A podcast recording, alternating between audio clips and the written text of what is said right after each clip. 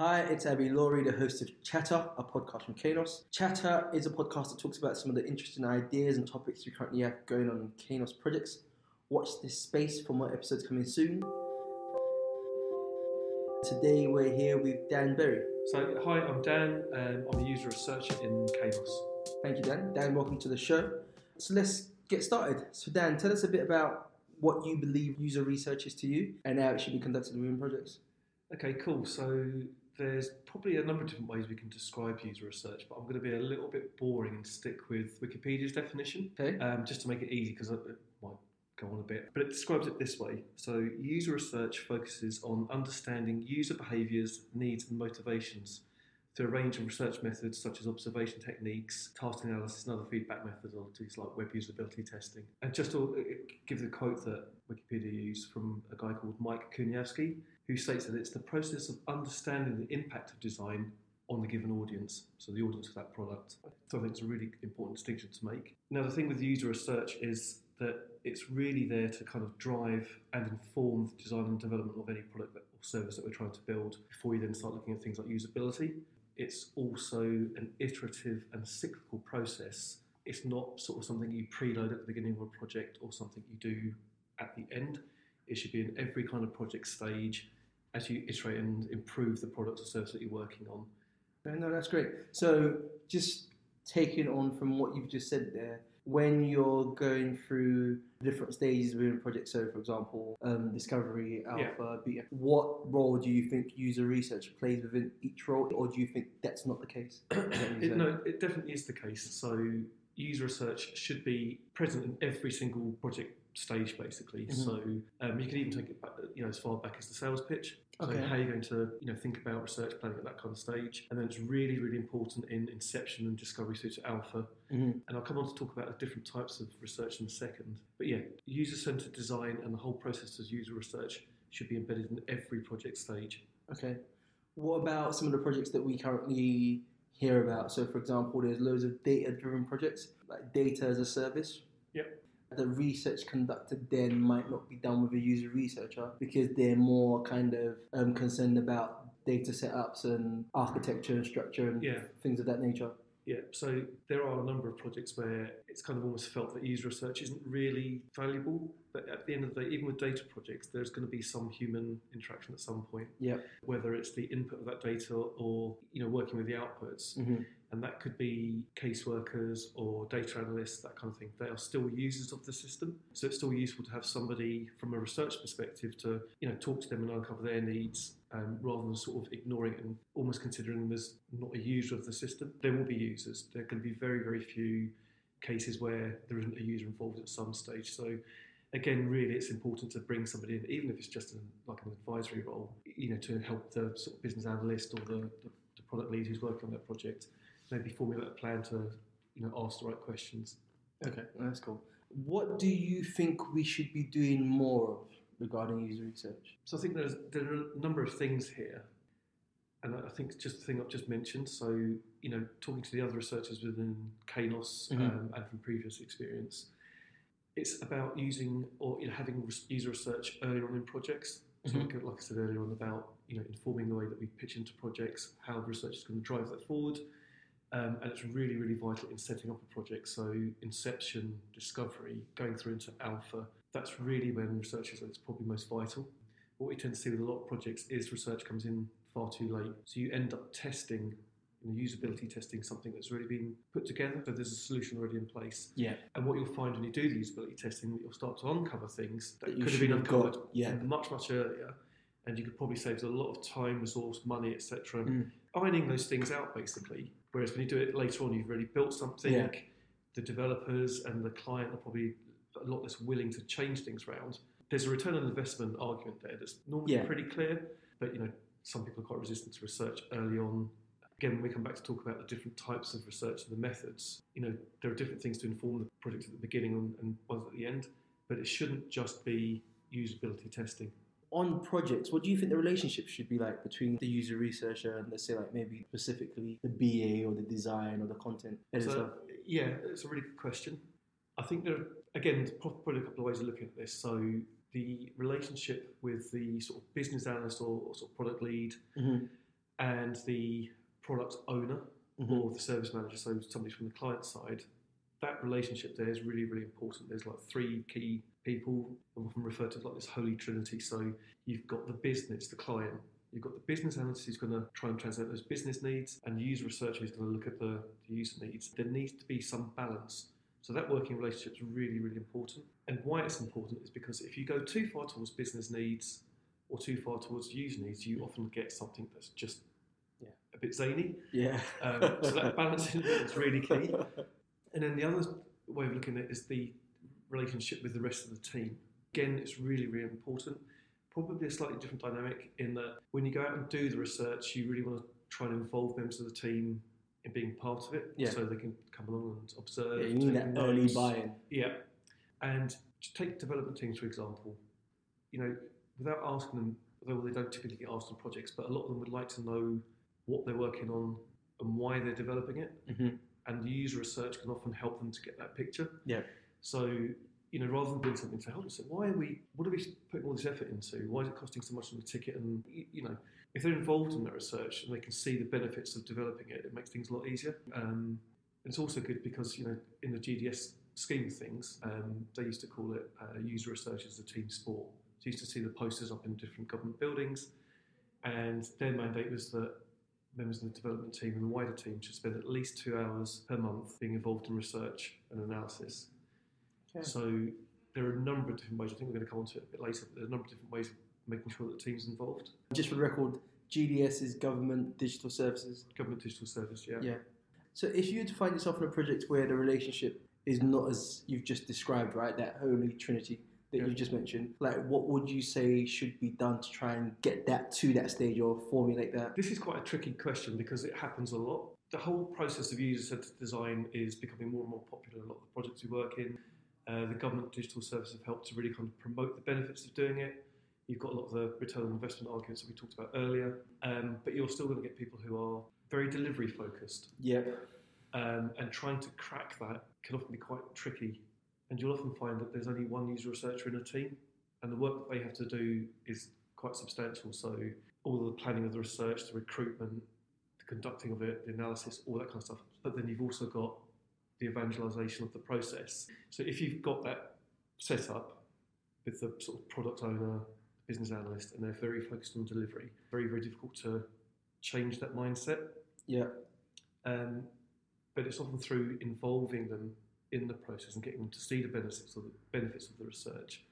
So seeing firsthand how somebody might be struggling with the service. So, you know, for example, if it's a form asking somebody to submit details to or return their tax or something or change their driving licence, and you can see somebody struggling with it, it will begin to show that there's an argument that, you know, research is going to help you to improve and refine that product or that service to the point where, you know, people are less likely to have those issues. That's one of the key points of user research, is to make products and services as usable as possible. Yeah. And as human-friendly as possible. You mentioned recruit before. Can you just go into a bit more detail just so people understand what you mean by recruit? So obviously, with user research and the, the focus on representing the voice of the user, we have to do a lot of research with people, so we can't make any assumptions. Okay. Um, and the best thing we can do is actually get out and speak to people or invite them into usability sessions, for example. Now, you can always use a recruitment company to to find people, bring them into a session for you, but there are going to be a lot of occasions where the researcher actually has to go out and do that work initially, as well as everything else. Yeah. That can, it's really time-consuming. It can often be very frustrating because you're often relying on people to give up their time to come and spend an hour with you. So there's a lot of chasing and what have you. So it's quite time-consuming, quite, it can be quite draining sometimes. Yeah. But ultimately rewarding when you fill a day's worth of usability sessions with people who fit the profile that you're researching with. So when you're conducting the user research yeah. sessions, what kind of methods and techniques do you recommend to be used? There are a number of ways that you can kind of slice and dice user research. So the first one is probably the one that most people have heard of, is to make a distinction between uh, qualitative research and quantitative. Um, so qualitative research is typically things like uh, ethnographic studies, observation, contextual inquiry, interviews, Um, usability testing in its different formats like guerrilla testing, et cetera. And quantitative is uh, more around numbers and data, so things like surveys, web analytics, um, and other automated things like A V testing. Okay. Uh, and the nice thing with the two different sides is that the quantitative typically tends to give you the, the what, what's happening. So mm-hmm. it will flag something up, and then the qualitative allows you to explore why that's happening. Okay. Um, so in partnership, the two sides work really, really well together. Um, it doesn't happen on all projects, but where it does, it's really, really good. But then you can also look at user research as being what we call formative or generative. So that's where the research is really there to kind of discover and uncover new things for you and inform how a project's going to kind of push on. So interviews are a good example. So you go out to interview the users that you're, you're building the service for to mm. find out about their pain points, their needs, all that kind of stuff. That then feeds into a plan of, you know, uh, things like personas, journey maps, all that kind of stuff. Yeah. And then you have what we call summative uh, research, which is typically a little bit further on down the line, where you probably have a prototype that's pretty well developed, and you'll be doing things like web usability testing in a fairly sort of iterative manner. So you'll be going sprint from sprint, taking those findings and improving. So you're more in a sort of evaluative phase. When you come to pr- how that fits into the project lifecycle, typically at the beginning from inception through discovery and into parts of alpha, it's likely to be what we call formative. Once you get into uh, into the beta stages and then through into live, it's more likely to be summative. Okay. So it works out quite nicely. All right. How should the user research conducted be played back, and like what should we be looking for? Okay. So again, this goes back to the whole thing about user research being a team sport. It's really important, I think, to make sure that as many of the team involved are part of that whole research thing. So that could be through observation. So, you know, again, to use the project that we've just been working on, you know, I set up the lab-style sessions. Mm-hmm. So that's myself in a room with a, a user doing usability testing of the prototype. And in a separate room, we have observers from the team. So that's the development team, yourself, the client, wider stakeholders who are seeing firsthand what's happening within that usability test. But as part of that, there's also, we want people who are observing to actually take part. So you're not just there to watch, you're there to take notes, note down the things that are happening. So, you know, if the user's made, you know, getting lost or can't find an action that we've asked them to do, that'd be part of the note-taking process, which just helps the wider team's understanding of what's going on, what's good, what's bad. And as part of that, they can also be part of the analysis afterwards. So everyone will have a view. Once the sessions are finished, we can get together, talk about all the notes that have been scribbled down and start to work out what are things that really matter, so you can put some sort of priority against how those actions are going to be taken forward. And of course, the benefit of doing that is that you've agreed all of it as a team. Where you possibly can't get the team to observe, so you might be doing research out in the wild. So, for example, I might go to one of the... Sorry, before you go into more detail about that, you mentioned you and I work together, and yeah. we were in that session together. But also for the wider stakeholders, can you elaborate more on what they took from that session, from being involved in it? Because I think it's a good story to be told. It, it is. It's, it goes to emphasise one of the points you made earlier on. So the stakeholders and the client will see firsthand exactly how their service is working. Um, so they will get to see whether users are finding it easy to use or difficult to use. So rather than us go out, do analysis, and then play it all back to them, mm. they've already seen it. Yeah. So there's no shock, there's no surprise. They're not waiting a week for a you know, usability report to be written. They've seen it firsthand. You know, for the best one in the world, a lot will expect everything to work fairly smoothly. Yes. And so it's breaking that down. Yeah. You know. Yeah, no. I guess the reason I was um, questioning Dan further about that was when we had clients on site who were part of the usability testing in the other room, they actually saw how their product stroke service was being received by the end users, and they saw the disconnect between what they perceived as being this perfect thing that people would get into and the people who they were creating it for using it and being like, wait, what's what's this? Why is this being done this way? Yeah, absolutely. So it's all about building evidence. If, for example, you have a usability testing day, the lab sessions that we held, for example, yeah. and we have six people in, now five out of the six are failing on a particular task, then we've got all the evidence we need to go back and say, what do we do about this? How are we going to resolve that particular yeah. issue? And the idea is that, you know, if everyone's been involved in that session, it's going to be an easier discussion to have, and it allows us to move a little bit quicker. So, you know, we could rectify that particular problem, take it to the next round of testing, and then if you've got another six people, you'd hope that five out of six would actually succeed, or six out of six even. It does help you to move a lot more swiftly. Yeah. And, you know, a lot of the agile environment that we work in is about iterative processes, about moving quickly. So cutting out the middleman with all the sort of length reports, that kind of thing, is really important. I mean, and what do you think we should be doing with the findings from the playbacks? Yeah, a good question again. So in that previous example, it's quite easy to just keep things going in that iterative process, but there are going to be other parts of the project where you need to prioritise what you take from the research findings. Yeah. There may be things that aren't really suitable for the, the project at that particular time. Mm-hmm. So, you know, collaboratively, and this is where that relationship begins to work between the, you know, the business analyst or the product lead and the product owner, for example, is that you work out what to do with those findings and how to push them into the product roadmap, where you want to deliver your stories and, you know, elements of things that are going to be developed and stuff. Yeah, so the, the classic examples are if you just have a kind of user research feedback session and just talk everyone through the research that you've conducted, so what are the questions that you're asking, sort of aims of the session itself. Um, you can show clips from sessions, so if we've recorded the usability session, you can always take clips out of that to emphasise points. Or you can do things like if you've got all your notes written up on Post-it notes, for example, you can start to group them, uh, like we did on that. Yeah, project, which worked well, right? And get the team to stand around that, talk them through it, and get them to be part of the, you know, what do we do next? You know, how do we take this point that's come up? Um, it could be on like a data entry field on the form, for example. How do we move forward from there? What are we going to do about it?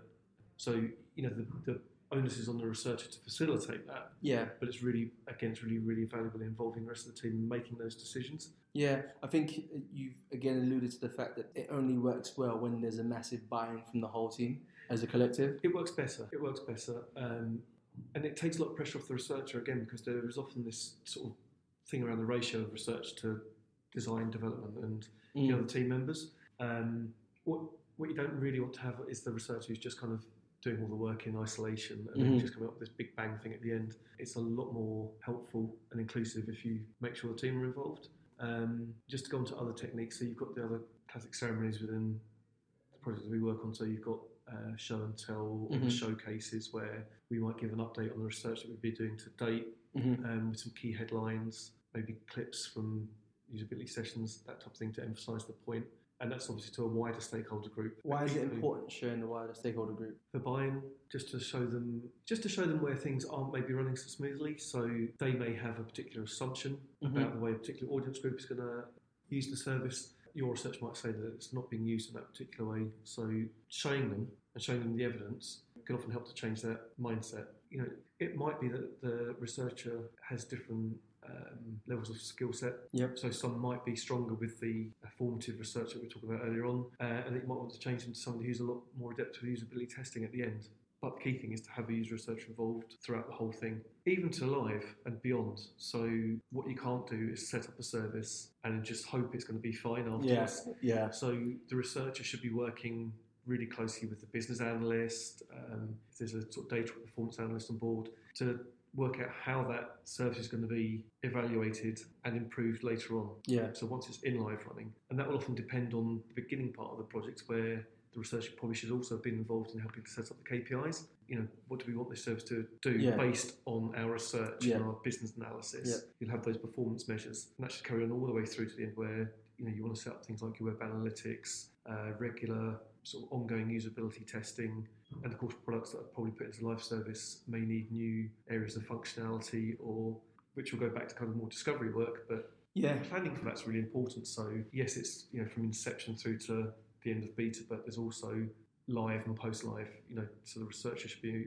heavily involved in forming that too. Yeah, because I think a lot, especially when you're working in that agile kind of mindset, a lot of products are done, the M V P, just to get something out there to Absolutely. Prove that, that leap of faith. Yeah. All right, but by doing that, you, you tend to put the earliest working part out. You still need to iterate, add new functionalities based on user research. Yeah, so there's a point we made earlier on about what to do with findings. Mm-hmm. And as you say, you could be working down a fairly narrow path towards delivering M V P, but a lot of the research can cover areas that sit outside of that. Yeah. And it's managing that pot of information, because that information can often inform the additional functionality, you know, what happens once you've launched your M V P. Mm-hmm. You can't ignore that, so you have to manage it somehow. Yeah. So it, it's really useful to, you know, to make sure those findings are recorded. You might need to make a distinction, say, actually, this isn't valuable for M V P yeah. and what, what's in this roadmap at the moment. but it's going to be really useful for other areas of the service. Yeah, it's actually, I, I think it's better, the earlier you know, the better prepared you are, because yeah. your roadmap should like should be changing, and you should be adding and, and removing, adjusting your roadmap accordingly.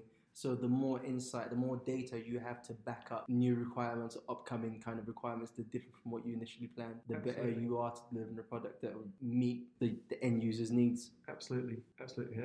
You know, and also make sure that there's no real surprises, you know, because you're informed. Yeah. You know, you know through the research that you have distinct user needs. You've obviously put that work in to make sure that the user needs and the business needs are trying to form some sort of equilibrium. Mm. Um, but yeah, so all those other things you need to keep as well. So, you know, how do we then go and do new features? Well, actually, that's already come up in some of the research, and we recorded it here. Um, so it, it's tempting just to kind of ignore it and not record it because of the pace that you work at. Yeah. But it can be really, really valuable. So it's really important to... We saw the benefits of that in the project we worked on together, right? Quite a few features that we ended up adding towards the end of the project were kind of realised earlier on, prototyped and tested. Absolutely. And having that knowledge and sort of bank of research already there means that, you know, if you do need to pick it up again, you're not starting from scratch. Mm. So you already have, you know, it might be quite lightweight in, in some respects, but at least you have some understanding of uh, user needs, the pain points that they might be experiencing, so you have a better idea of how to focus your research and move forward. Um, so yeah, really, really valuable. Dan, thank you very much for that. The Chatter team is J T Taka, V Rizazi and Olivia Sharp. I'm Abby Laurie. If you have any questions or you want to get in contact with us, you can send us an email at marketing at kainos dot com. Chatter, a podcast from Kainos.